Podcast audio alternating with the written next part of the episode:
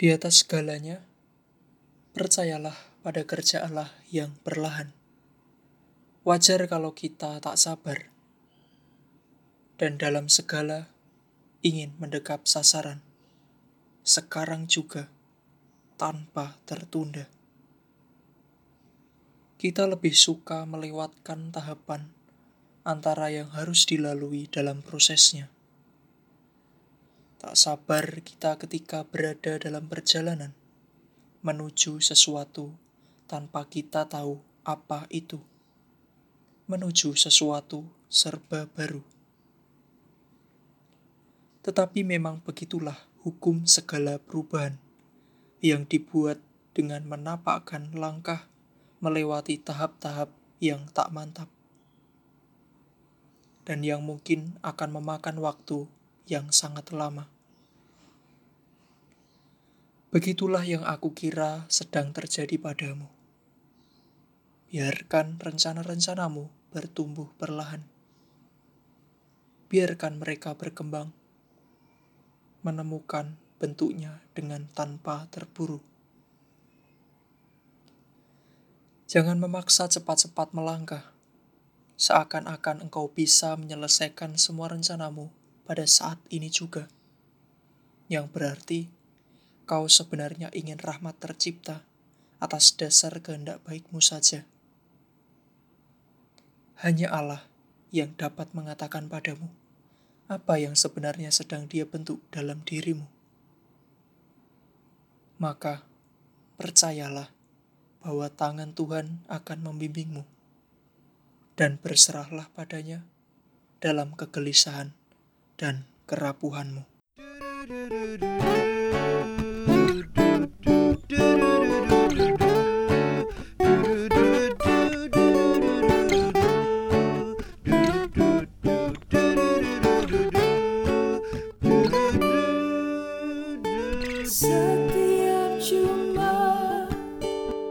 rehat sejenak yeah, yeah, yeah. ngobrol bersama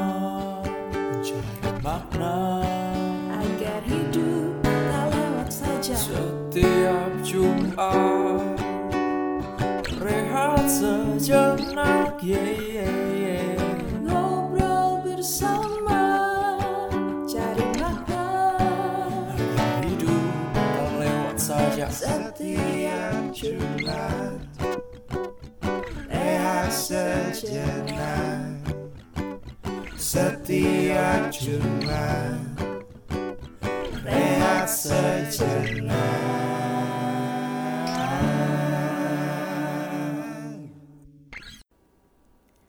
sahabat, jumpa lagi di setiap Jumat Podcast. Di episode kali ini, kita akan ngobrol-ngobrol nih tentang topik yang lagi hangat-hangatnya dibicarakan, yaitu the new normal, kenormalan baru.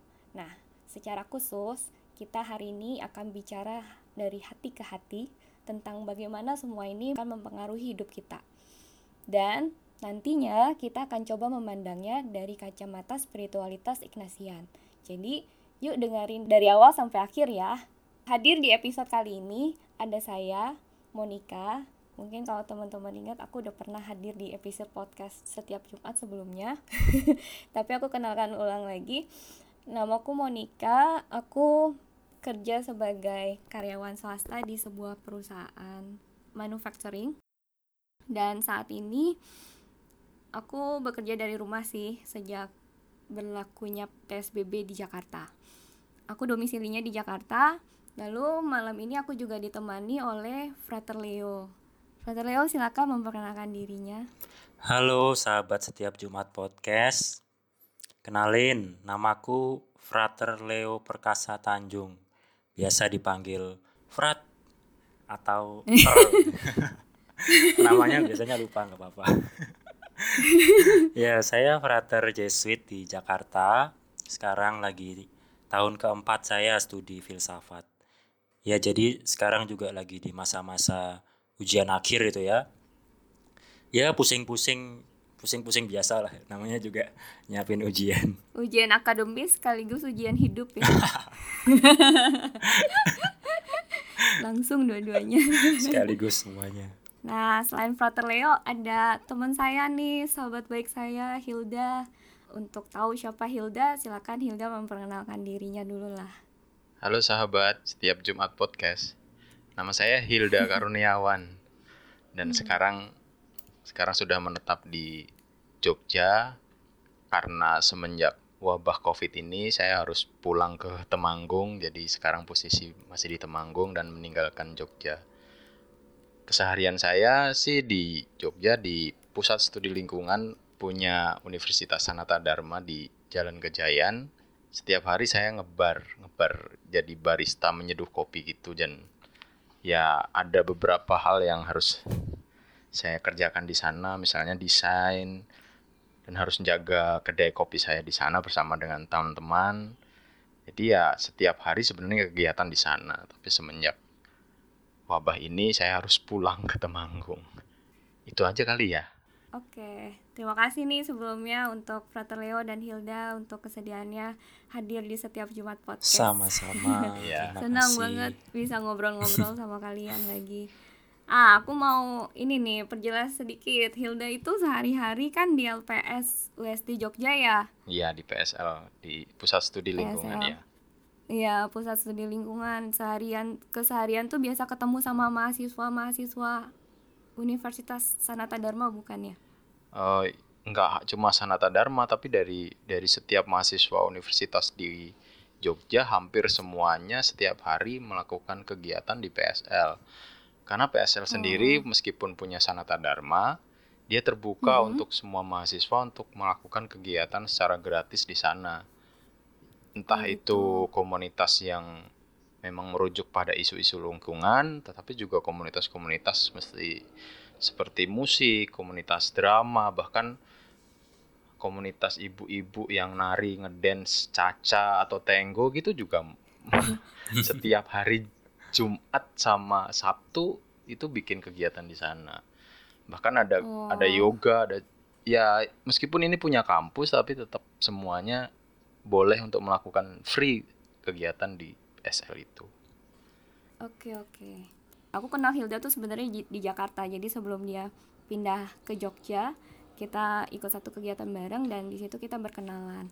Nah, sebenarnya kan adaptasi-adaptasi di lingkungan baru tuh wajar banget ya terjadi ya. Mm-mm. Kayak kalau misalnya kita pindah kerja atau dari lulus SMA lalu masuk kuliah, terus atau ya kayak Hilda tadi pindah kota harus menyesuaikan dengan beradaptasi dengan lingkungan baru gitu. Nah, itu kan biasa ya sebenarnya ya. Iya. Tapi yang agak beda nih sekarang dengan adaptasi kebiasaan baru nih AKB disebutnya kalau di media-media itu.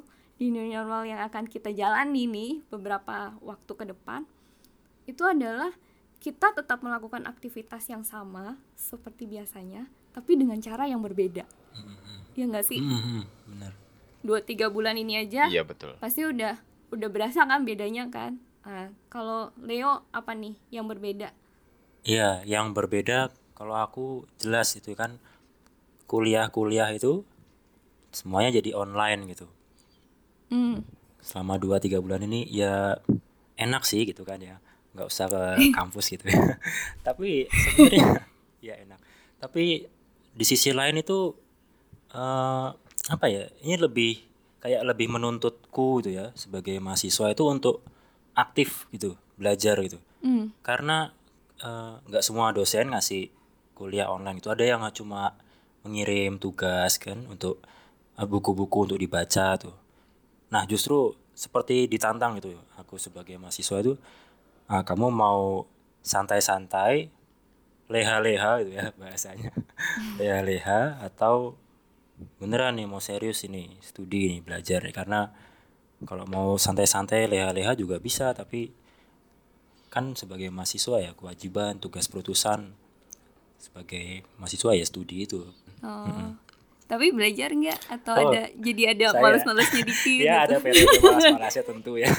Sebenarnya itu kerasa gitu kayak kok apa ya bukan stres stres ya tapi lebih ke jenuh itu ya. Karena kan setiap hari nggak nggak keluar rumah itu nggak melihat lingkungan tuh kan. Nggak ketemu teman-teman kampus nggak ngobrol seperti biasa tuh belajar sendiri gitu kan di kamar baca buku gitu. Itu lama-lama bener jenuh gitu ya ya di sana justru ditantang mau nggak mau nggak Eh, gitu Oh, iya iya. Sama lah aku juga tahu. Aku tuh kan sekarang kerja di rumah ya, udah dari pertengahan mm, Maret. Jadi semua kerjaan dilakukan di rumah. Untungnya pekerjaanku memang bisa dilakukan di rumah gitu. Tapi ya meeting-meeting online eh, cuman ketemu tem- nggak ketemu teman kantor. Lama-lama ya jenuh dan bosan juga sebenarnya gitu. Uh, ini juga sih. Udah lama kayaknya lihat langit keluar eh, bisa sih keluar rumah gitu ya eh, masih bisa li- lihat langit biru. Cuman kan nggak bisa ke mana-mananya itu bikin badan nggak banyak gerak iya ya iya benar benar benar ya. benar. Nah itu tuh bikin aku berasa apa ya cepet capek sih sebenarnya. Udah gitu mungkin kebanyakan rebahan juga. Oh, iya. Gak usah mandi juga bisa Kebanyakan- kerja kan? iya makanya. Itu dia.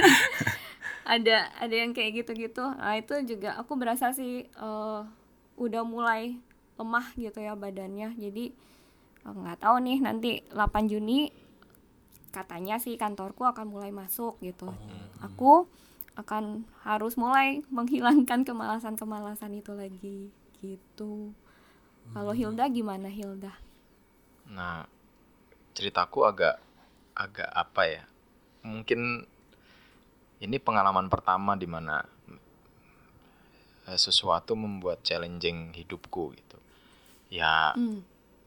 memang tantangan itu selalu hadir di setiap saat dalam hidupku, tetapi ini yang sangat menurutku sangat berat karena ketika aku menjalanin usaha yang sudah mulai berjalan dengan baik semenjak kepindahanku di Jogja itu harus diberhentikan seketika gitu dan dipaksa harus kamu harus berhenti gitu.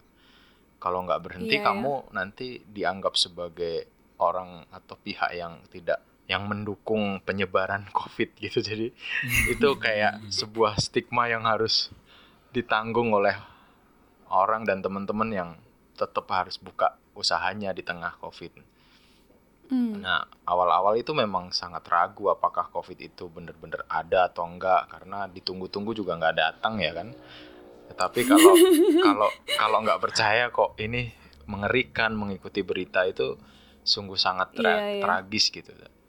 Ya awalnya teman-teman cuma menerapkan slowdown aja udah kita nggak usah nerima tamu dulu lah karena mahasiswa-mahasiswa juga mulai mungkin dalam tanda kutip mereka ketakutan yang datang ke tempat-tempat publik untuk berkumpul yang tadinya main game bareng, yang tadinya ngopi bareng, yang tadi berkegiatan bareng itu udah udah nggak ada yang datang gitu. Jadi ya udah kami tutup slowdown aja lah dan nggak ada orang yang beli ya gimana sih rasanya gitu. Meskipun kita running usaha ya udah kita tutup aja bareng daripada operasional kita juga berjalan. Ya akhirnya memutuskan untuk pulang sendiri-sendiri gitu ke rumahnya masing-masing. itu Heeh. makanya kamu juga balik ke Temanggung Iya ya benar makanya tuh ya. kayaknya wilayah yang malis- masih aman itu Temanggung deh gitu. Yuk kita pulang. oh waktu itu oh itu Jogja udah mulai ada duluan ya Iya Jogja udah mulai kan kabar-kabar dari beberapa rumah sakit udah ada yang terdam ter- terkena ya kan.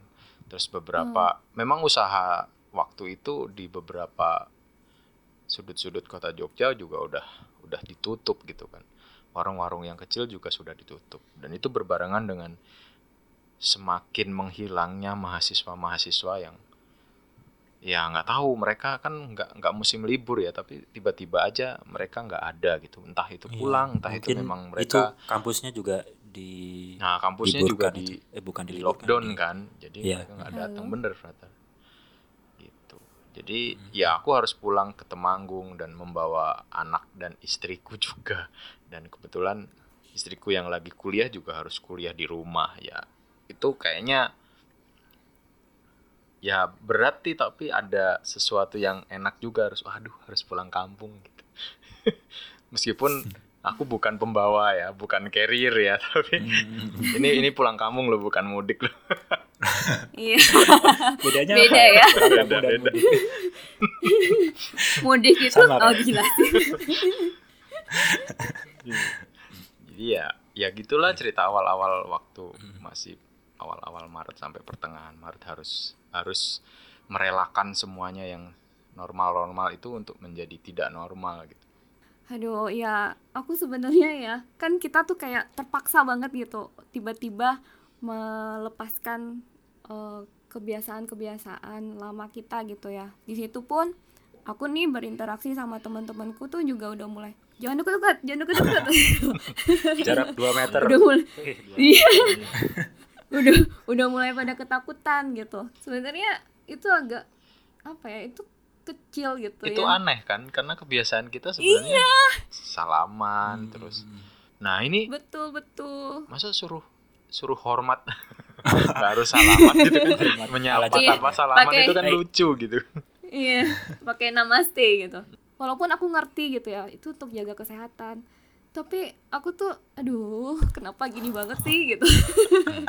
Terus ini nih, sekarang kita harus menghadapi kenyataan bahwa kan tadinya aku pikir selama WFH itu ini akan berlangsung sementara gitu. Aku tuh cukup yakin WFH itu berakhir saat corona sudah berakhir gitu. Maksudnya corona udah tertangani lah, terkendali. Tapi sekarang kan ada aturan baru bahwa eh, kayaknya kita nggak bisa gini terus. Karena tadi kayak Hilda juga kan berdampak secara ekonomi ke ininya kan kedainya kan nggak bisa buka. Jadi mau nggak mau pemerintah nggak bisa nih milih antara kesehatan atau perekonomian. Jadi mau Iya, dua-duanya iya, saling benar, benar, berdampingan. Pelan-pelan kita akan punya kebiasaan-kebiasaan baru gitu Iya, iya aku setuju sih, bener karena kalau misalnya tetap berlaku apa PSBB yang ketat gitu kan, ya lama-lama perekonomian juga hancur. Kan kita juga sudah dengar banyak yang kena PHK segala macam, penghasilan gak ada.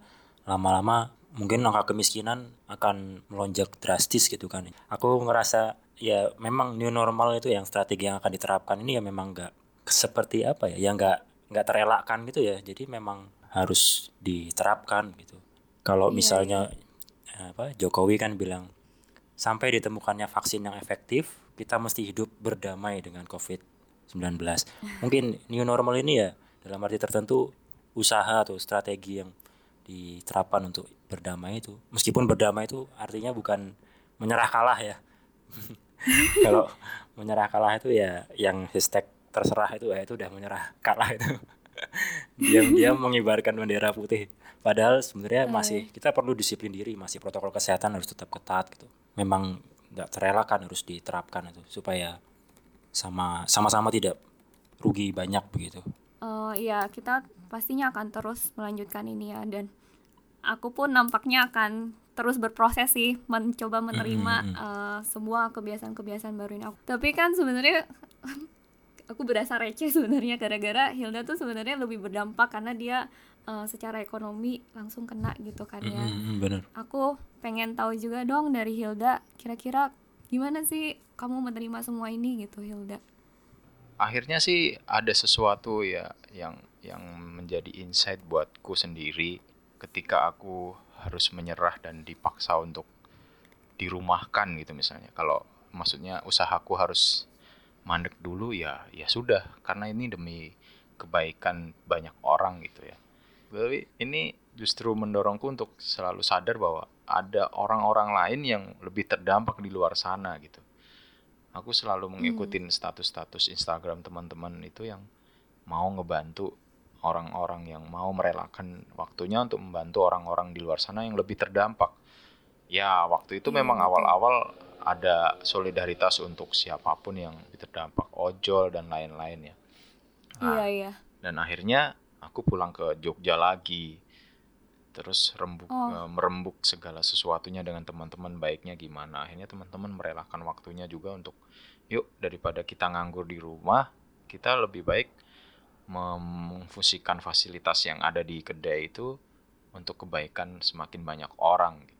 Jadi akhirnya kita memutuskan Oh. bergabung pada gerakan itu hanya salah satu ya gerakan untuk sama-sama kita bisa itu untuk ngebantu para medis di rumah sakit.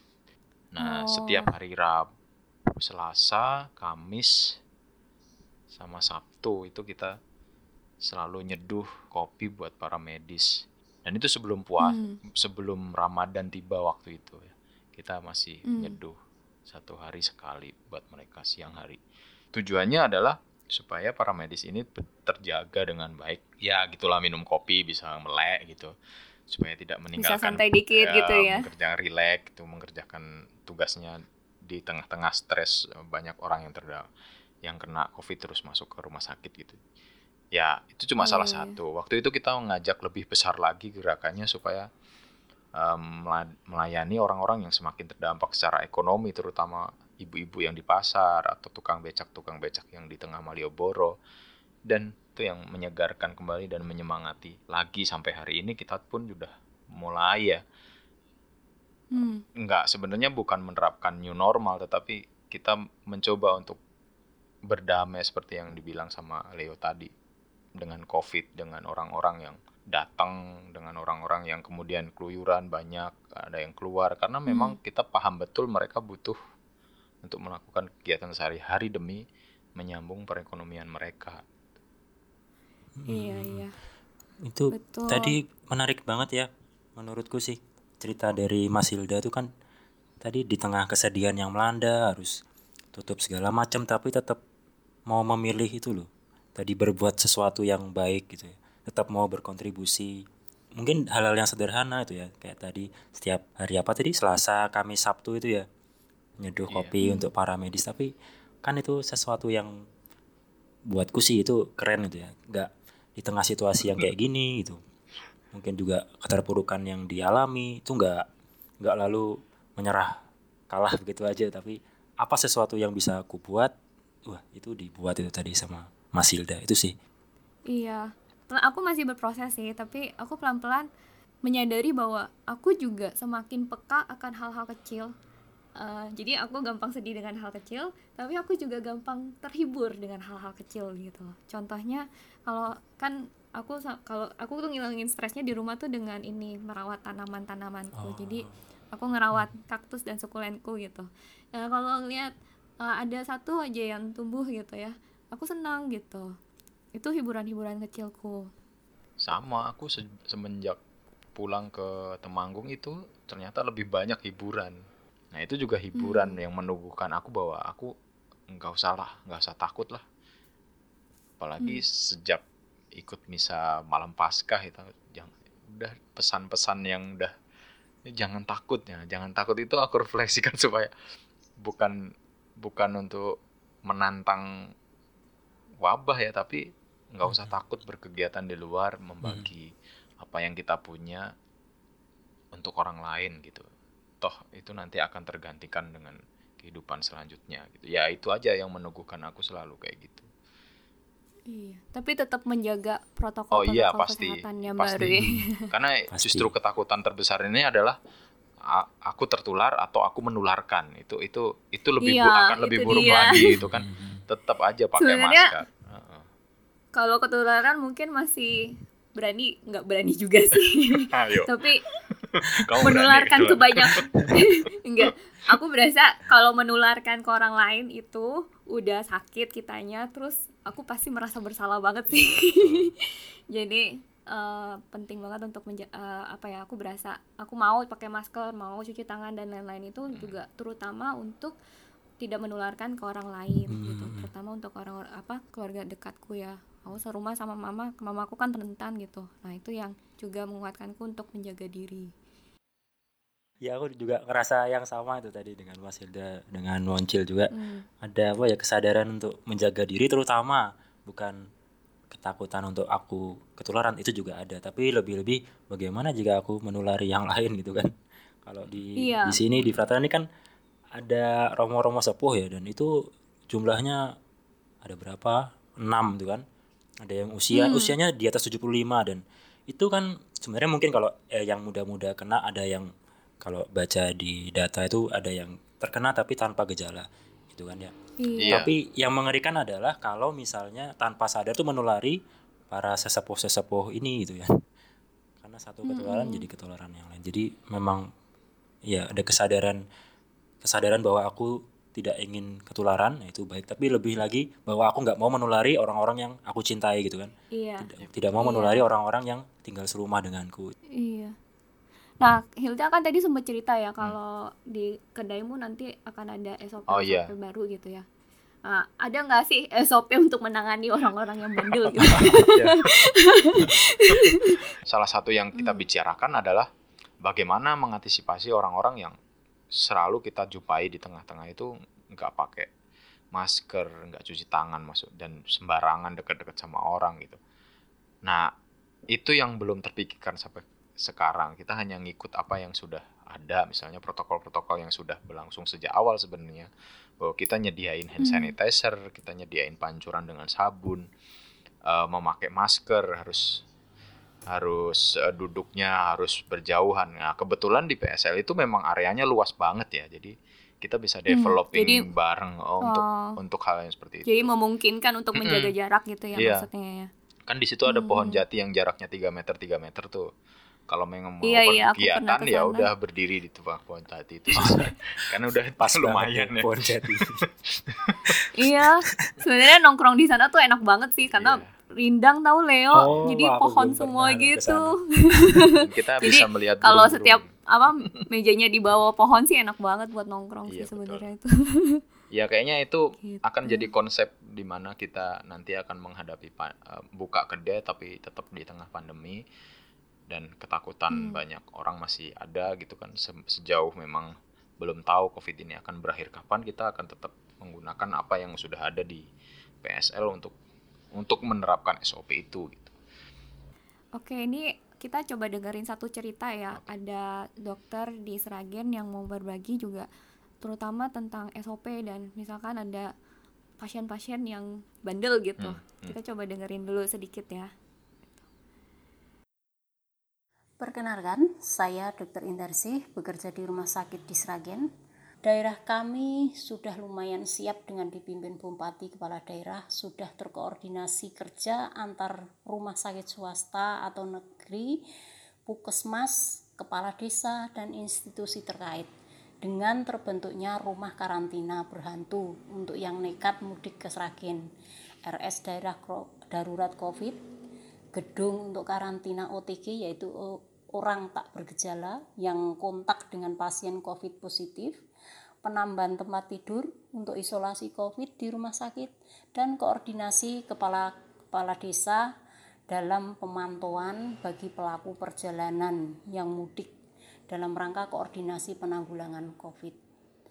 Dengan kebijakan daerah yang ada, kami yang di rumah sakit pun membuat kebijakan mengikuti kondisi pasien atau pengunjung rumah sakit di lapangan, terutama bagi yang sulit diatur dengan mem- membuat peraturan ketat kepada pasien atau pengunjung yang ke rumah sakit, yaitu harus bermasker, cuci tangan, social distancing, screening suhu, pengunjung hanya satu orang untuk satu pasien.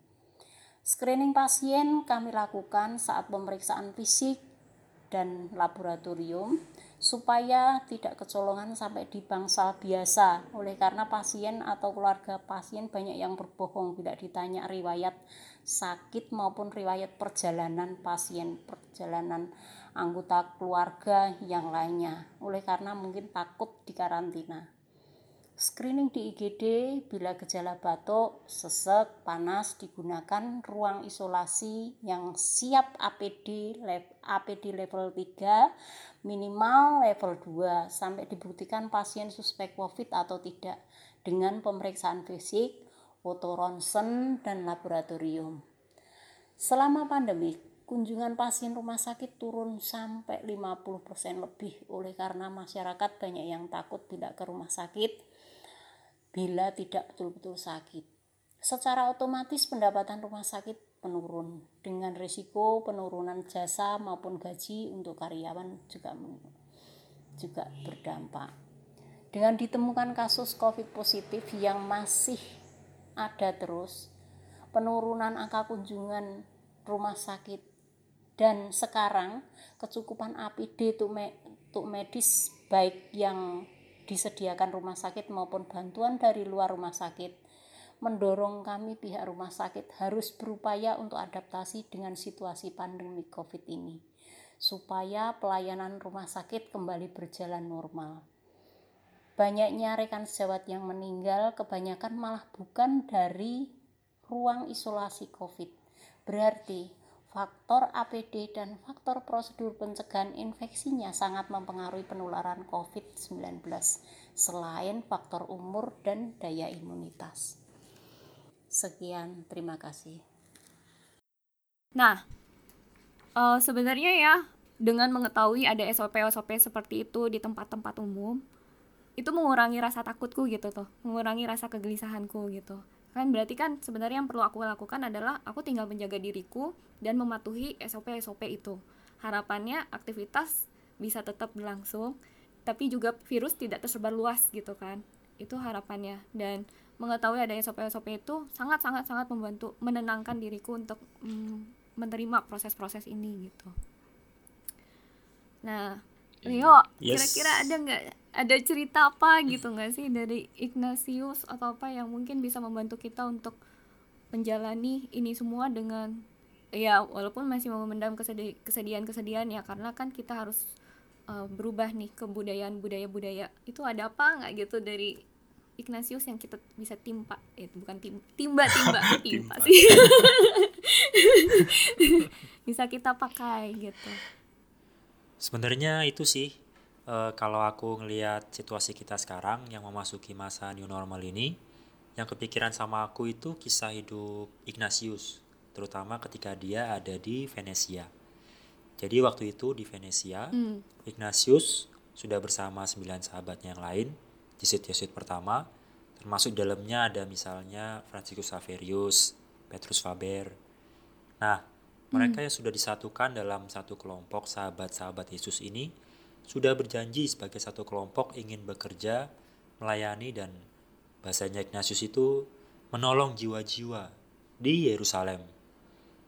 Nah, setelah dapat izin dari Paus untuk bisa menetap dan bekerja di Yerusalem, kok ya ternyata ternyata ketika itu nggak ada satu kapal pun yang berlayar dari Venesia ke Yerusalem itu. malah nggak ada kapal ya padahal udah bertekad izin, ternyata ada perang di daerah itu. Dan itu membuat kapal-kapal nggak berani berlayar ke Yerusalem. Nah, aku merasa di momen itu Ignatius dan sahabat-sahabatnya sebetulnya masuk ke situasi di mana ketidakpastian itu seperti melingkupi hidup mereka. Seperti kita sekarang ini, memasuki new normal ini, kita juga nggak tahu kapan akan berakhir. oh iya iya Situasi ini penuh ketidakpastian juga kan.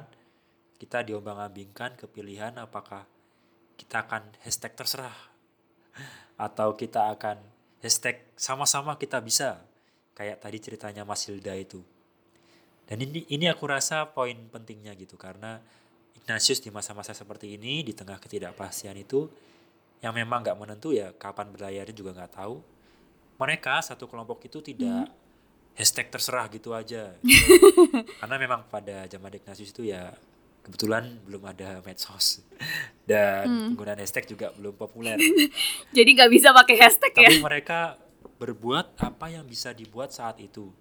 Di tengah situasi yang tidak pasti. Mereka setiap hari menyebar untuk melayani sebisa mungkin, memberi pengajaran-pengajaran rohani, juga melayani di rumah-rumah sakit, merawat orang-orang miskin, memberi makan untuk mereka yang sakit. Setiap hari dalam semangat kemiskinan itu, mereka setia berbuat kasih, melayani sebagaimana itu memang panggilan mereka. Jadi kita bisa belajar dari Santo Ignatius juga di tengah situasi yang tidak pasti kapan pandemi akan berakhir, tidak menyerah kalah pada keadaan, tetapi didorong oleh passion dan panggilan untuk melayani dan berbuat kasih, memilih untuk tetap setia melakukan aksi-aksi yang baik. Iya, oh. Dan dia tidak menyerah ya dengan mimpinya untuk tetap mengikuti Kristus karena walaupun nggak bisa di Yerusalem, ada hal lain yang bisa dilakukan untuk tetap memperjuangkan mimpinya sebagai pejuang Kristus gitu ya. Iya, benar, benar. Wah, terima kasih nih Leo kasih, buat ininya cerita cerita Ignatiusnya. Oke. Paling itu kali ya yang bisa kita bagikan. Apa Leo? Pesan terakhir. Oke, ada mm, tiga kata kunci yang menurutku bisa kita dan sahabat setiap Jumat podcast bawa pulang. Yang pertama, disiplin diri. Pasti bakal banyak godaan di new normal untuk mulai melonggarkan awareness dan disiplin diri kita. Kita mesti ingat untuk tetap menjaga diri, tetap disiplin diri dalam mematuhi SOP-SOP dan protokol kesehatan yang berlaku. Kan ini bukan hanya untuk keselamatan diriku, tetapi juga keselamatan orang-orang yang kucintai, terutama mereka yang tinggal bersamaku. Kata kunci kedua adalah harapan dan kegembiraan. Bahwa ada harapan dan kegembiraan yang bisa kita temukan dalam situasi ketidakpastian pandemi ini. Kalau Mas Hilda bangkit kembali dari keterpurukannya lewat aksi-aksi solidaritas yang dilakukan untuk para petugas medis, nah, kamu sendiri, sahabat setiap Jumat Podcast, apa yang mau kamu lakukan untuk membuat hidupmu tetap hidup? Dan hidup orang lain tetap hidup? Poin ketiga, kita bisa belajar dari Santo Ignatius dan para sahabat pertama. Jadi karena mereka sudah sekata ketika sama-sama menggabungkan diri dalam satu kelompok dan berjanji hidup seutuhnya memberikan diri dalam pelayanan, maka mereka juga setia pada hal-hal yang mereka lakukan. Hmm. Kayak judul kita kan, setia sekata. Kalau kita sekarang sudah sekata untuk gak menyerah kalah sama situasi COVID ini, dan sekata untuk tetap berjuang dalam aksi-aksi baik yang kita lakukan selama ini, maka kita juga mesti setia pada apa yang sudah kita perjuangkan selama ini. Wah, terima kasih nih Frater Leo buat pesan-pesan terakhirnya. Bagus banget setia sekata ya. Terima kasih juga buat Hilda yang sudah bersedia berbagi di setiap Jumat Podcast. Dan terakhir, terima kasih buat para pendengar setia setiap Jumat Podcast yang sudah mendengarkan episode kali ini sampai akhir. Jangan lupa untuk pendengar-pendengar baru yang mungkin belum follow Instagram kami, bisa di follow Instagram kami setiap Jumat Podcast dan dapatkan berita-berita terbaru dari episode-episode kami di Instagram. Jangan lupa untuk tetap jaga kesehatan dan kebersihan. Sampai jumpa. jumpa.